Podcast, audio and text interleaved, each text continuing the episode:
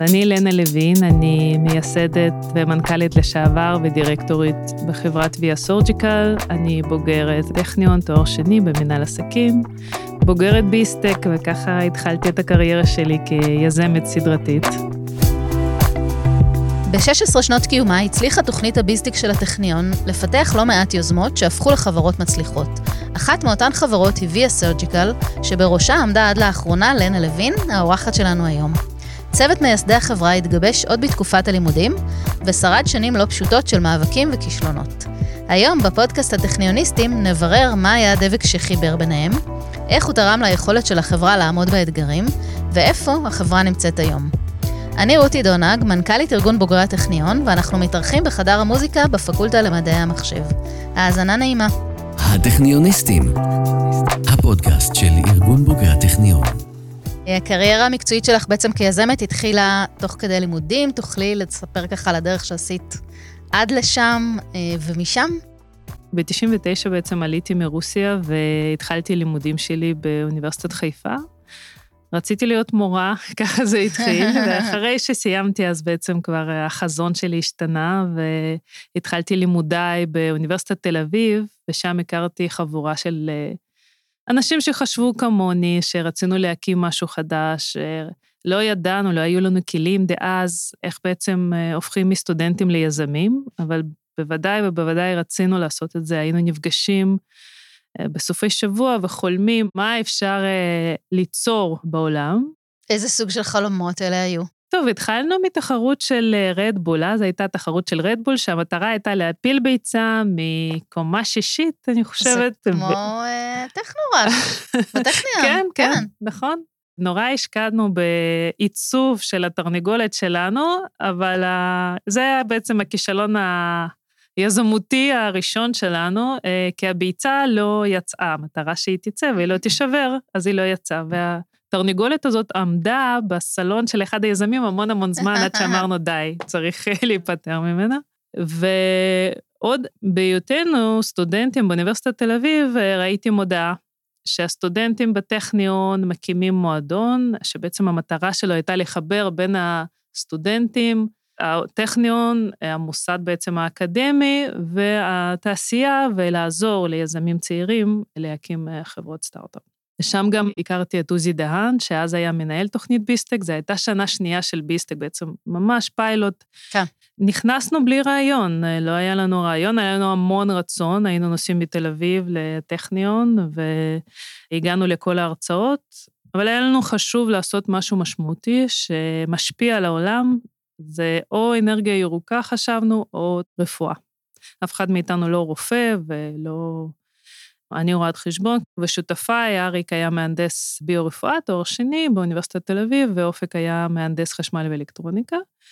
אז הגענו להרצאות, ובאמת הרעיון שלנו התגלגל בטעות, מתוך שיחות וצפיות ביוטיוב בסרטונים של אה, ניתוחים, ולראשונה בעצם נחשפנו לעולם של אה, ניתוחים בפולשנות מינימלית, אמרנו, זה רעיון נפלא בעצם למזער את הנזק שהרופא חייב לגרום לגוף כדי בעצם לתקן את מה שצריך. זה בא לכם בלי שיש לכם שום רקע בתחום, זאת אומרת, זה מסוג של אה, אורח לרגע אה, רואה כל פגע? זאת אומרת, ישר זה קפץ לכם שיש כאן בעיה? זה היה או זה, או אה, גלגל ענק שמסתובב בים ומאנרגיית שמש, שבעצם מייצר אה, אנרגיה ירוקה. היו לנו עוד כמה. זה, לא, אה, זה אחד הרעיונות, באמת היו כמה. זה מאוד בער, כי הצורך היה כמעט מיידי. מה הייתה הבעיה שזיהיתם? זיהינו המון אה, פעולות מיותרות. בתור גם אה, מהנדסים או מי שצופה מהצד לניתוח, אה, סך הכל התמקדנו בניתוח מאוד פשוט, אבל מאוד נפוץ, תיקוני בקע. כמעט כל אחד עובר במהלך חייהם ניתוח הזה, ניתוח של 60 דקות, אבל למעשה מכניסים המון המון גם חומרים לא מתכלים, גם ברגים. לרקמה רכה שזזה, כלומר, ראינו המון חוסר יעילות מנקודת מבט של המהנדסים, למה עושים ככה ולא אחרת, mm-hmm. ומסתבר שלרוב הייתה תשובה כי ככה לימדו אותנו, ככה בעצם הפרופסור שלי זה. עשה. כן. הרעיון בביסטק היה מערכת שפורסת ובו זמנית מצמידה רשתות ענקיות בניתוחים בפולשנות מינימלית, כדי בעצם לייתר צורך בניתוח פתוח. בחיתוכים מיותרים נכון, של, של בטן. החלמה מהירה, חיתוכים מיותרים, יותר אסתטי, סך הכל בפני עצמו זה ניתוח קצר והוא לא אמור אה, להשאיר אה, נזקים לטווח ארוך. אז מה הטכנולוגיה או מה המערכת בעצם עושה? בהתחלה שתכננו, מערכת הייתה פורסת רשתות, קודם כל מכניסה את זה דרך פורט של חמישה מילימטר, ואנחנו מדברים על רשתות 20 על 20 סנטימטר, רשתות גדולות, כי צריך לכסות את בכזה אה, פגם או חור בדופן הבטן, צריך לכסות את הפגם ולהצמיד אותו. אז אנחנו בהתחלה פיתחנו מערכת שפורסת וממקמת את הרשתות הענקיות האלה. חוסכת זמן וחוסכת כאב מיותר אה, וניתוחים חוזרים כתוצאה מזה שהרשת לא הייתה ממוקמת ומכסה את כל החור בדופן הבטן. ובו זמנית גם מצמידה. זה היה החזון. מסתבר שגם זכינו עם הרעיון הזה במקום ראשון, קיבלנו חשיפה, ואז התחילה העבודה האמיתית. מסתבר שזה הרבה יותר מורכב, הכירורגים צריכים לשלוט בתהליך, זה החיסרון שלא אף אחד מאיתנו לא היה רופא, אי אפשר ככה להצמיד בבת אחת את כל הרשת, ורופא... היה חסר לכם ידע רפואי? נכון, היה חסר לנו ידע רפואי וגם ידע, הייתי אומרת פסיכולוגית, איך הכירורג רואה את העבודה שלו. איך הוא רואה את העבודה שלו? מה למדתם אחר כך שלא ידעתם קודם? שכירורג חייב לשלוט, שזה לא יכול להיות איזה משהו מכני, בום, מג'יק. חייב לשלוט כי הוא רוצה, או חייב לשלוט כי זה חשוב להליך הרפואי? כי זה חשוב מאוד להליך הרפואי, שרופא עושה את זה אחד-אחד ובודק כל פעם. זה mm-hmm. גם היה רעיון, נחסוך את הזמן. מסתבר שלכירורגים טובים זה לא משנה הזמן, הם מוכנים להשקיע חמש שעות, רק שהתוצאה תהיה בדיוק כמו שהם mm-hmm. רוצים, מאוד פידנטים. המון נחשפנו לאיך הצוות עובד, כמה זה חשוב התקשורת בין הצוות והמעורבות של כירורג חייבת להיות. אה, והוא חייב לשלוט בכל התהליך. גם אה, נסענו אה, לארצות הברית ונפגשנו עם רופאים המובילים בתחום, שאמרו לנו את אותו דבר פחות או יותר. חשבנו שזהו, סוגרים את הסטארט-אפ, לא ממשיכים הלאה. זה לא הרעיון המקרי שזכינו איתו, והרופאים לא אוהבים אותו, ובטיסה פגשתי רופא מניו יורק, במקור הוא רופא מלבנון, שאמר, תשמעי, הרעיון הזה של ההצמדה, אני גם לא אוהב את זה, אני אוהב לשלוט, הוא בעצם חזר על מה שכולם אמרו, אבל אני מאוד מתלהב מהרעיון של פריסת אה, רשתות. וככה חילקנו רעיון מקורי לשתי חברות, בדיעבד זה ויה סורג'יקל ופוליטאץ' מדיקל. אז הפוליטאץ' מדיקל זה מערכת אה, פריסה, בעצם. חברה חדשה שפיתחה מערכת פריסה לרשתות, לתיקון בקע בפולשנות מינימלית. נכנסנו לחממת משגב, ולפני שסיימנו חממת משגב, בעצם החברה נמכרה לקובידיאן, היום זה חלק מפורטפוליו של מיטרוניקס. וואו, זה מאוד מהיר, לא? זה היה מאוד מהיר. באותה שנה סיימתי תואר שני בטכניון, אז כלומר, כל זה קרה תוך 18 מדהים. חודשים, כן? ואז התחלנו לפתור את בעיית התפירה, שזה אבי הסורג'יקל, פרויקט הרבה יותר מורכב. מורכב? אז איך זה להגיע לאקזיט בשלב כל כך מוקדם? היה מזל יחד עם אה, תזמון נכון אה, וצורך של השוק. ככה שאני מסתכלת על המרכיבים, מה מביא באמת הצלחה. לא תמיד זה הצוות, שצוות זה חשוב, ולא תמיד זה המוצר. הרבה פעמים זה באמת הצורך של השוק אה, וגם התזמון. גם בביסטיק אני מזכירה המון את הסרט הזה של ג'נרל מג'יק, של מרק פורט, שהגיעו לפני זמן עם הרעיון של סמארטפון, הם בעצם השיקו את זה ב-94, שהשוק לא היה מוכן, הטכנולוגיה לא הייתה בשלה. שהיום זה בעצם חלק uh, מחיינו, אנחנו לא יכולים לחיות בלי זה. גם אולי קצת uh, better world, לא? נכון, uh, גם better world, בדיוק. בקטגוריה. הקדימו ה... את זמנם. נכון, כולו חמש שנים, לא הרבה, אבל באמת זה עושה את כל ההבדל, ואני חושבת שזה באמת היינו בזמן הנכון, במקום הנכון. המון הקשבה של רופאים, מה באמת חסר להם, וגם הלמידה, איך הם מסתכלים, אה, גם אחר כך בהמשך לקחתי קורס בהרווארד אה, של יסודות פיזיולוגיה בהרווארד מדיקל סקול, רק כדי להבין ולדבר איתם באותה שפה. Mm-hmm. גם שם עשיתי פודקאסט, כי זה היה, הם היו מופתעים, הם אומרים, היזמים לא באים ללמוד, פיזיולוגיה או בדרך כלל. ביוכימיה בדרך כלל, אז מה הביא אותך? אמרתי, כדי לדבר באותה שפה. זה מדהים.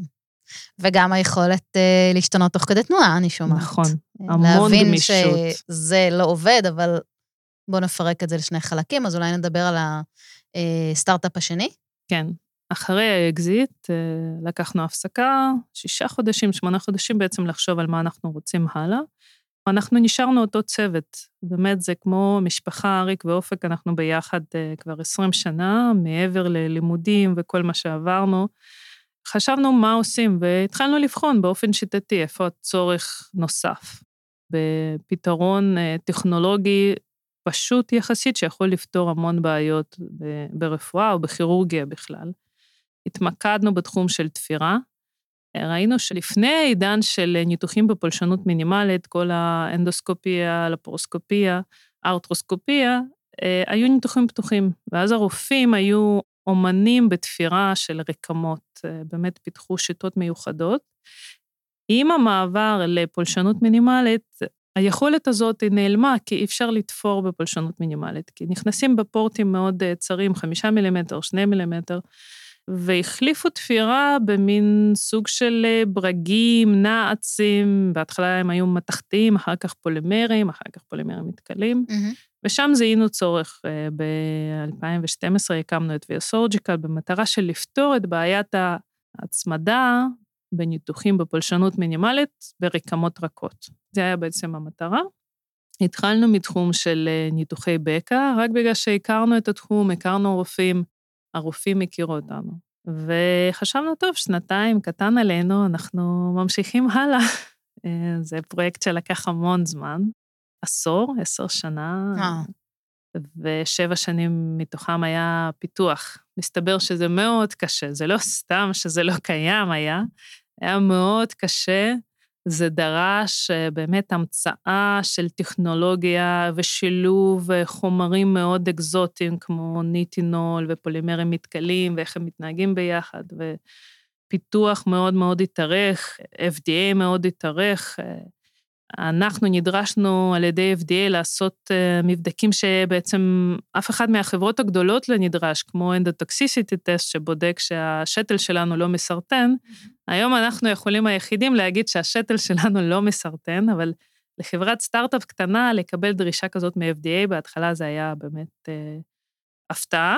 ואז מה קרה אחרי כל השנים כשכבר הגעתם לפתרון, מה בעצם קרה בשוק? הגענו לפתרון, קיבלנו אישור FDA לשתל מתכלה והתחילה קורונה.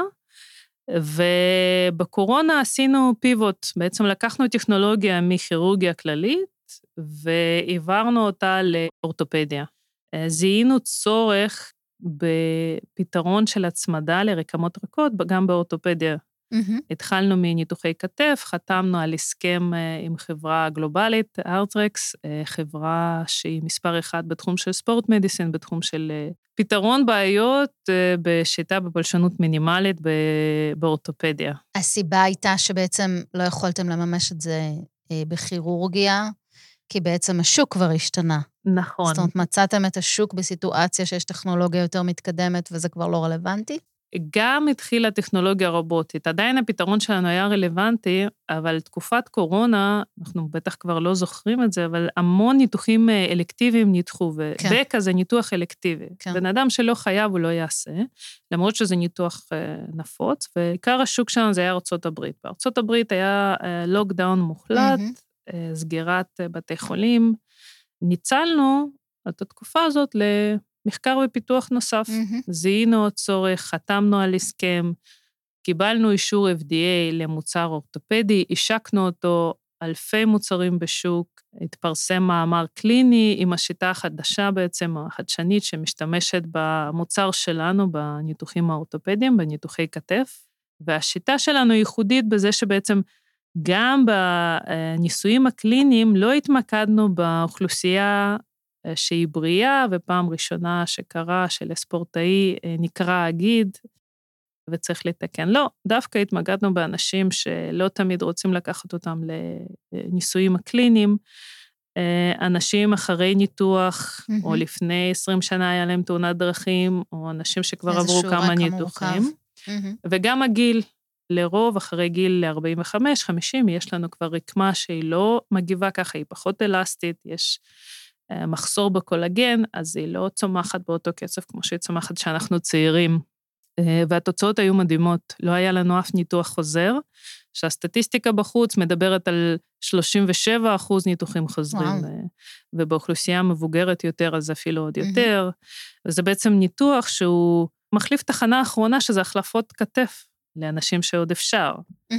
או מוגבלות אה, לצמיתות לאנשים שכבר אה, אף אחד לא, לא מוכן לקחת את הבן אדם זאת אומרת. אתם נותנים צ'אנס לאנשים אה, כן. שאין להם הרבה פתרונות, שזה מאוד יפה. נכון. גם סיפוק לראות אישה בת 70 מרימה יד ומתפקדת באופן עצמאי, זה באמת הפרס הכי גדול. אני הרגשתי סיפוק עצמי פשוט מרשים, שזה אנחנו עשינו, אנחנו עשינו משהו שמאפשר לאישה לחיות עוד 20-30 שנה ב... אם אנחנו חוזרות לרגע ההוא ב- לפני ביזטק, שרציתם לעשות משהו משמעותי שישנה את העולם, אז אז זה קרה. כן, השגנו. אה, מאז שאני מנכ"לית בעצם, אה, גם עשינו פיבוט, גם אישור FDA קיבלנו, גם הגענו להכנסות של עד שלושה מיליון דולר. אני מבחינתי הגשמתי את כל מה שאני כיזמת יכולתי להגשים עד לאותו זמן. היינו חברה עם, עם הכנסות, שזה כמעט ולא קורה בתחום של medical device, אה, בתחום של מכשור רפואי זה מאוד מאוד קשה. הגישה לשוק היא, היא קשה לחברה של מוצר אחד. אני שומעת קצת בשיחה, אני תוהה לגבי המרחק בין הצלחה לכישלון או בין כישלון להצלחה, זה נשמע שזה תמיד איכשהו בא ביחד, זאת אומרת, משהו צומח מתוך משהו. כן. אה, ואני חושבת שאפילו שמעתי אותך באיזשהו ערב כישלונות ב Fuckup Nights, מדברת על אחד האירועים האלה. כן. מה את חושבת שככה יותר חזק, או איך את חיה עם הכישלונות שקורים בדרך? אנחנו נוטים הרבה לדבר על הצלחות. גייסנו, מכרנו, נמכרנו, השגנו, אבל באמת, אה, זה אירוע אחד מתוך המון המון המון כישלונות, ככה אני רואה את זה. שהם חלק חשוב בעצם בדרך. הם אה, חלק בלתי נפרד, אי אפשר להגיע להצלחה בלי כישלון. זה מדרגות שמביאות לשם, ומי שלא מתייאש, אז הוא נשאר. אני תמיד אה, נזכרת בהרצאה בביסטק של דוב מורן, שהוא מהמם. דיבר על זה. אנחנו לא תופסים דוב מורן בתור כישלון, אבל הוא כן דווקא כן, הדגיש הוא את מדבר ה... על זה בפתיחות, וגם התראיין אצלנו בפודקאסט ודיבר על זה בפתיחות. נכון, וזה מה שחשוב, אני לוקחת מזה המון, שאנשים אה, שאנחנו תופסים כמצליחים, הם בעצם עברו המון כישלונות ולא נשברו כדי להגיע לשם. זה משהו שאת חושבת שנולדים איתו, או לומדים אותו ב BizTEC? אה, לומדים את זה. BizTEC, אה, אני רואה BizTEC, ובשבילי זה גם ככה היה בתור אה, מישהי שגם עלתה ממדינה אחרת, וגם לא הכרתי את כל ה ecosystem, אבל כן היה המון רצון. BizTEC זה היה חממה כזאת שמאפשרת לחלום להתגשם, או אפשר להגיד, לשחק בלהיות יזם. זה ecosystem מאוד בטוח, מאוד נגיש, מאפשר לחלום, בלי לסכן הרבה דברים, כי בחיים של אה, יזם יש המון ויתורים אחר כך, לאורך הדרך, אבל השנה הזאת נתנה לי את הצד היפה של להיות יזם. וגם הגישה לאנשים שמעולם, אני חושבת, ללא ביסטק לא הייתי יכולה להשיג, ודמויות משמעותיות שעד היום אני, כמו עוזי דהן, שרק צורה שהוא דיבר אליי, שכן אפשר להאמין, ותלכי ותעשי, בעצם נתן המון המון ביטחון להעיז. מדהים. זו הזדמנות אה, להרים אה, לביסטק ולהגיד שהתוכנית אה, פתוחה ופועלת ובועטת, אפשר להירשם. הטכניוניסטים. הטכניוניסטים. לאחרונה בעצם החלטת לעשות שינוי וככה לקחת צעד אחורה? צעד אה, אחורה או צעד קדימה. הצידה, אה, כן, להיות עשור בחברה שמבחינתי אני השגתי את כל מה שהצבתי לעצמי כמטרה, שזה לפתח מוצר שעוזר לאנשים, להביא חברה לאישור FDA, להכנסות. עכשיו החברה היא בעצם הופכת לחברה יצרנית, והיזם, ככה התחושה שלי, יכול רק להפריע, כי היזם הוא תמיד חולם לעשות מהפכות, אה, ליזום משהו, לייצר. ואני כן חושבת שזה היה הזמן הנכון אה, לעזוב. את מרגישה שהחברה צריכה כרגע משהו אחר, או מישהו אחר? כן, שזה יותר נכון גם לחברה וגם לך? כן. בתחילת השיחה אמרתי שזה בעצם אה, הייתה החלטה משותפת של כל היזמים, שלי, של אריק, של אופק, שאנחנו נכנסים לזה לשנתיים וסיימנו. אבל זה לקח אה, עשור, אז אה, כולנו בעצם כבר אה, רוצים אה, לייצר משהו נוסף, משהו חדש. אז מה כן. התוכניות? אין בינתיים תוכניות, אני בבית אוגוסט עם הילדים.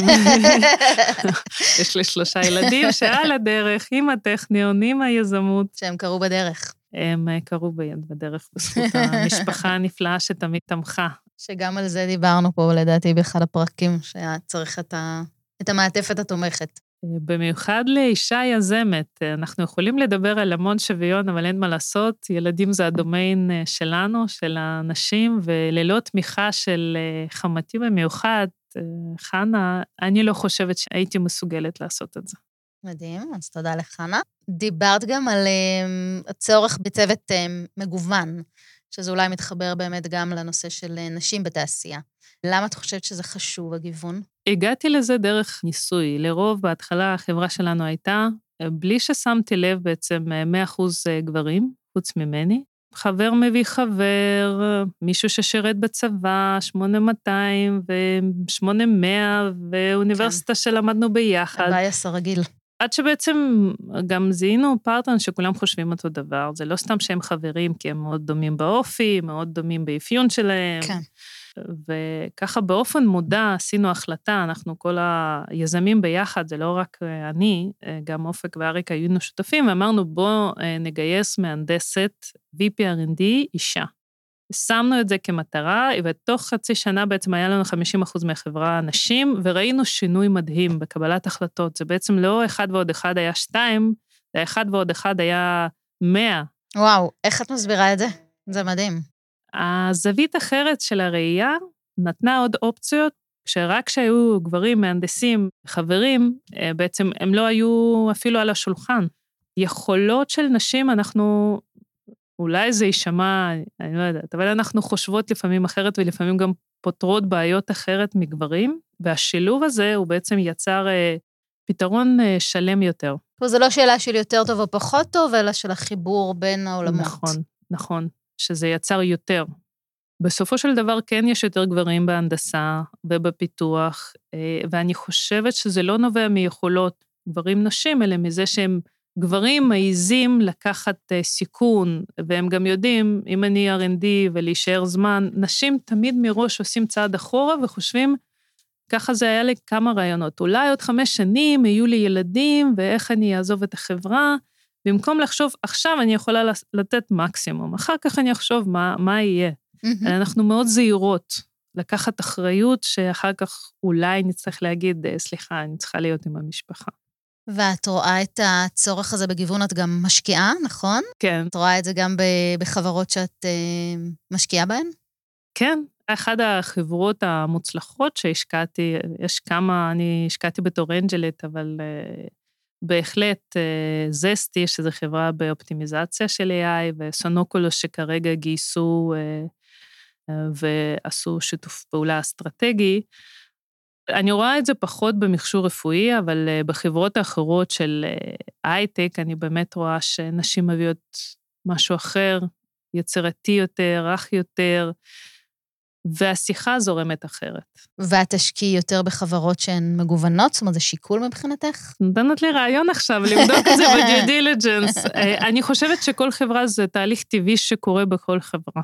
אני לא מאמינה שחברה שמגבילה את עצמה מבחינת מגדר או דברים מהסוג הזה, היא בעצם יכולה להצליח.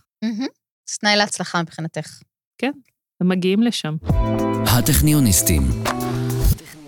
את ככה ממשיכה אה, להיות בקשר עם הטכניון, מאוד פעילה גם בתוכנית BizTEC, עושה mentorship, נכון? את יכולה נכון. קצת לספר על זה וגם להגיד למה זה חשוב לך ולמה בכלל קשרים זה חשוב. לפני שהתחלנו את השיחה, בדיוק אמרתי שאפשר ללמוד היום בכל מקום. באמת, מישהו מאוד מוכשר יכול לקחת אה, תוכנית ולהיות אוטודידקט וללמד. אבל טכניון נותן משהו הרבה הרבה מעבר, הוא נותן קשר איכותי אני לא ראיתי הרבה מקומות שהוא קיים, ולמדתי באוניברסיטת חיפה, למדתי באוניברסיטת תל אביב, אבל יש משהו בקשר הזה של היזמים ובוגרי טכניון שהוא באמת פותח דלתות. היום אני יכולה להרים טלפון לחבר שלי, יאיר שפירא לדוגמה, שהוא מנכ"ל של אמפליו, ולבקש ממנו, בוא תבוא לביסטק אה, לספר על החוויה, או אפשר לחבר ביניך לבין היזמים, והוא תמיד יגיד לי, כן, גם אם הוא מאוד עמוס. או אם אני צריכה עצה, שיחברו אותי למישהו שחווה את זה. אז אני נעזרת בקשרים של טכניון הרבה יותר מהידע שקיבלתי בטכניון היום, אחרי 20 mm, שנה שסיימתי אוניברסיטה. אז אה, ההון אנושי הזה, שהוא כמו כדור שלג, הוא גדל וגדל וגדל, וה-return on investment בקשרים האלה, עוד בתקופת הלימודים, הוא הרבה יותר גדול מ-return on investment על איזשהו אה, קורס mm-hmm. שלקחתי. ככה אני מרגישה לפחות. מעניין. המנטור שלי הראשון בביסטק זה היה ליאור ינקלסון, שהיום הוא פרופסור. כן, באלו נכון. כן, הוא עוסק ברפואה ויזמות. וישי עטר, שגם הוא יזם. כלומר, אנשים שהיום אני יכולה להרים טלפון ולבקש עזרה, ואני יודעת שאני אקבל uh, תשובה. ואת היום מלווה את, ה... את הצעירים והצעירות שעושים את הצעדים שלהם uh, הראשונים בתוכנית, נכון? כן, כן. ועכשיו, השראה טכניונית. אנחנו רוצים uh, ככה לשאול אותך כמה שאלות uh, טכניוניות. זה שזה... מלחיץ. לא, זה נחמד. אז הזכרת ככה כמה בוגרים בשיחה. באמת רציתי לבקש שם של בוגר או בוגרת טכניון, שם השראה עבורך. עוזי דהן, קודם כל, שהוא כן. היה דמות ש... דחף להעיז ולנסות.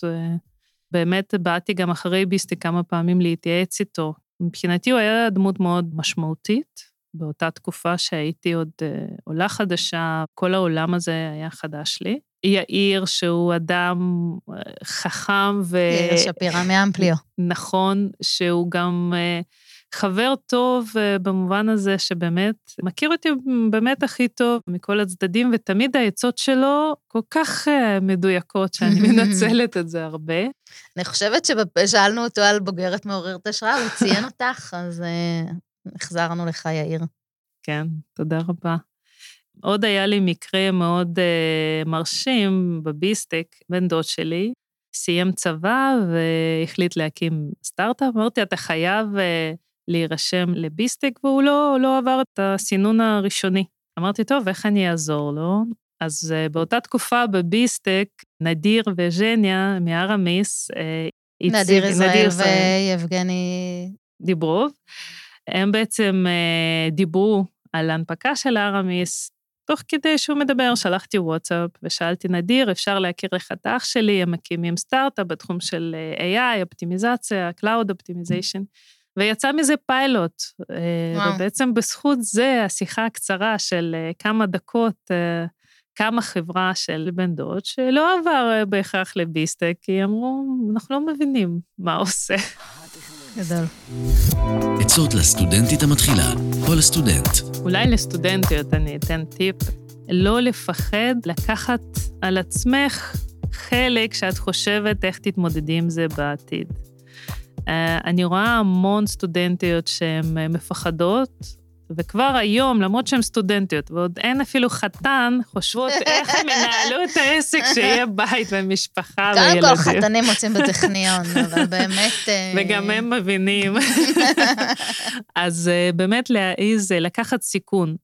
וזה משהו שאני רואה המון, גברים לא מפחדים לקחת סיכון, וכישלון זה לא כן. כישלון, ואנחנו באמת הרבה יותר זהירות. יכול להיות שזה באמת טבעי יותר לנו, וצריך לעבור את המחסום הפסיכולוגי הזה, כן, לקחת אה, לפחות אה, שנה, שנתיים לקחת ולנסות, להעז. זאת אומרת שמעבר לחסמים או לקשיים שעשויים להתעורר, אנחנו מוסיפות לעצמנו אה, חסמים שהם... רק בראש שלנו, נכון. ועכשיו, דרישת שלום לבוגר טכניון. עוד אה, דמות משמעותית אה, מטכניון שככה השפיעה אליי זה בעצם רפי נווה, שגם הוא, הוא היה תקופה מסוימת אה, מלווה את ביסטק והיום הוא עדיין מעורב. וגם הספר שלו, שברגע שהוא פרסם, גם יש שם חלק על Via Surgical, אבל זה בעצם נתן לי חשיפה לעוד 99 אה, רעיונות וסטארט-אפים מדהימים שיצאו, אז רק הספר עצמו זה עבודה שהיא מעוררת השראה, אני ממליצה לכל אחד באמת אה, לקחת ספר ולעבור פרויקט-פרויקט שם, יזם-יזם. ספר ו... על אה, יזמים ויזמות שכולם נכון. יוצאי טכניון. נכון. אה, נכון, יצא לו מזמן, ולדעתי הוא בספריית הטכניון במקום אה, מכובד, ורפי גם התראיין אצלנו בפודקאסט, אז באמת אה, סגרנו פה את כל המעגלים. וגם זו הזדמנות להזכיר שאנחנו מקימים אה, קהילת אה, יזמות של בוגרי טכניון, ומי שרוצה להצטרף ורוצה, מוזמנים לפנות אלינו גם בנושא הזה. אז אני רוצה להגיד לך אה, המון תודה שהגעת. תודה רבה. תודה שהזמנתם אותי. ותודה לכן ולכם על ההאזנה. אנחנו הטכניוניסטים, הפודקאסט של ארגון בוגרי הטכניון. תוכלו למצוא אותנו ביישומוני הסטרימינג וההסכתים, ספוטיפיי, גוגל, אפל, דיזר ועוד. שם אפשר להאזין לכל הפרקים ולהירשם לקבל עדכונים על פרקים חדשים. אם גם אתם רוצים להשתתף בפודקאסט, צרו איתנו קשר. אני רותי דונג, להתראות. הטכניוניסטים, הפודקאסט של ארגון בוגרי הטכניון.